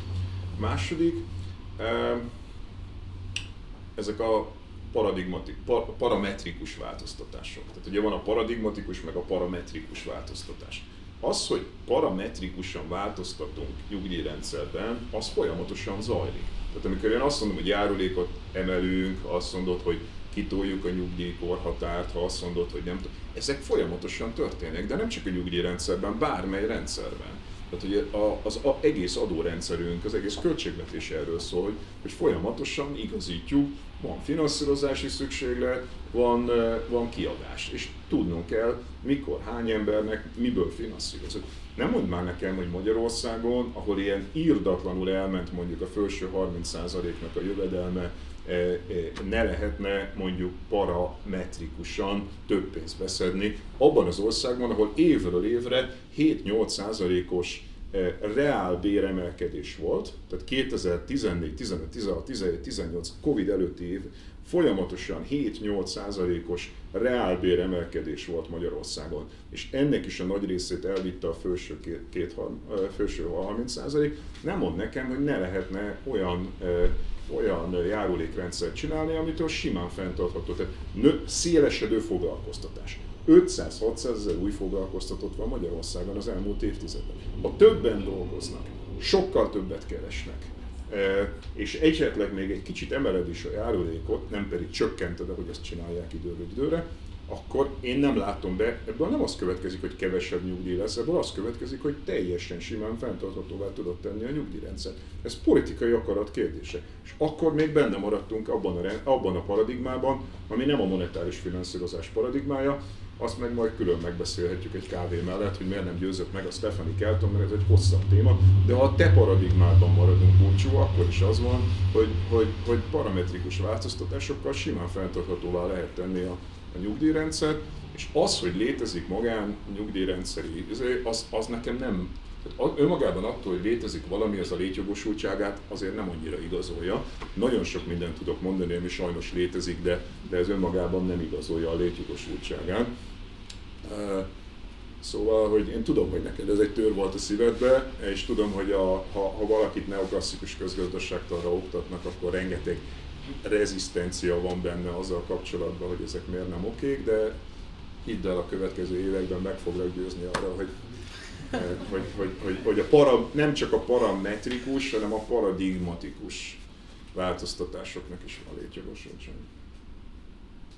Bocsánat, egy értelmező kérdésem van, hogy akkor ez azt feltételezi, hogy a munkatermelékenység növekedése a demográfiai csökkenést kibalanszolja valamilyen formában, vagy tehát, hogy azt nem értem, hogy a kevesebb ember nagy bizonyos munkákat meg tud csinálni, akkor hogy nem okoz inflációt az, hogy ugyanannyi pénzt adok Hát de nem ez történt Magyarországon, tehát Magyarországon az történt, hogy ugye a foglalkoztatás csúcsa, eh, foglalkoztatás mélypontja az ugye a, a Gyurcsányféle Hiroshima időszakában volt.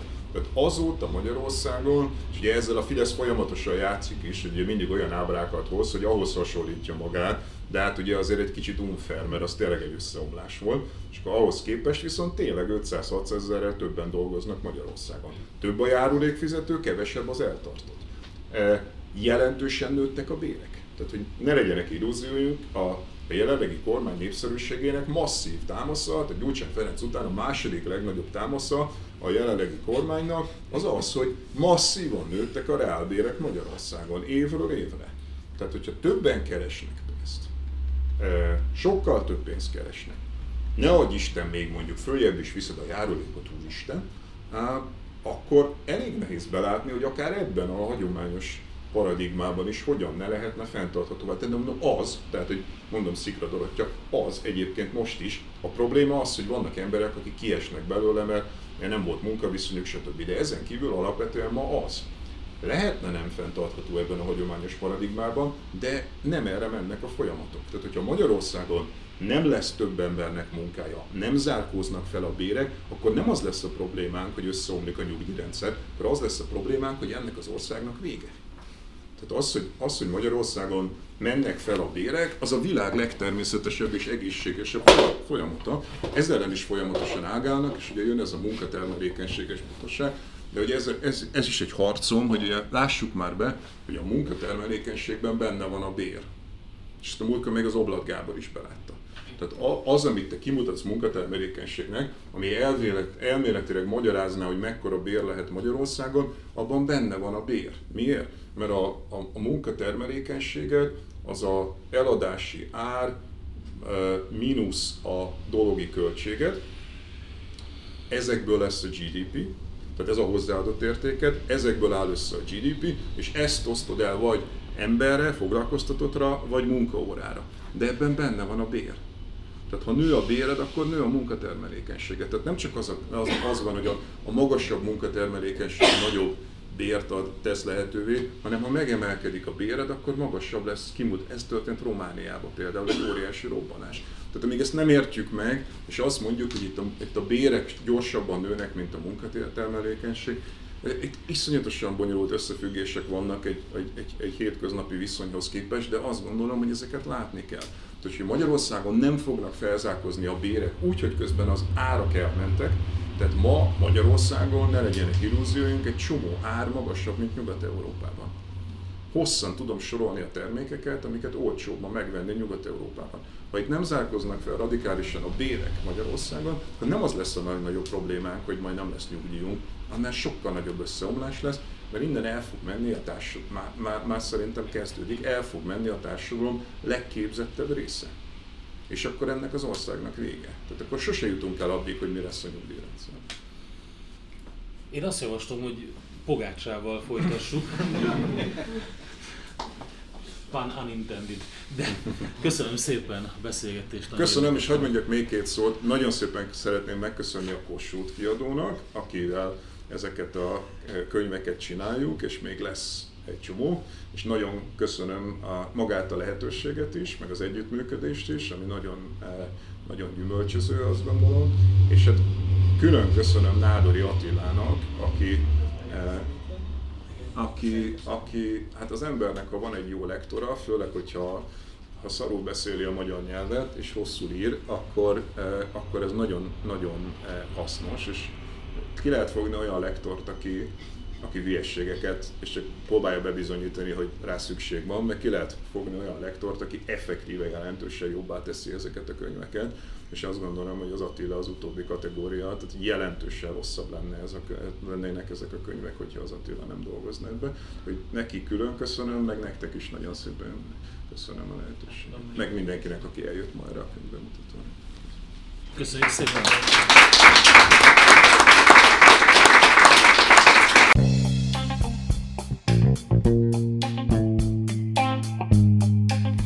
Ez volt ma a Pogi Podcast.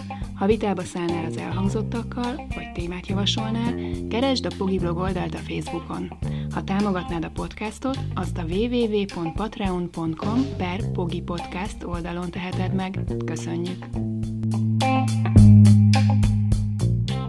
Ez a műsor a Béton közösség tagja.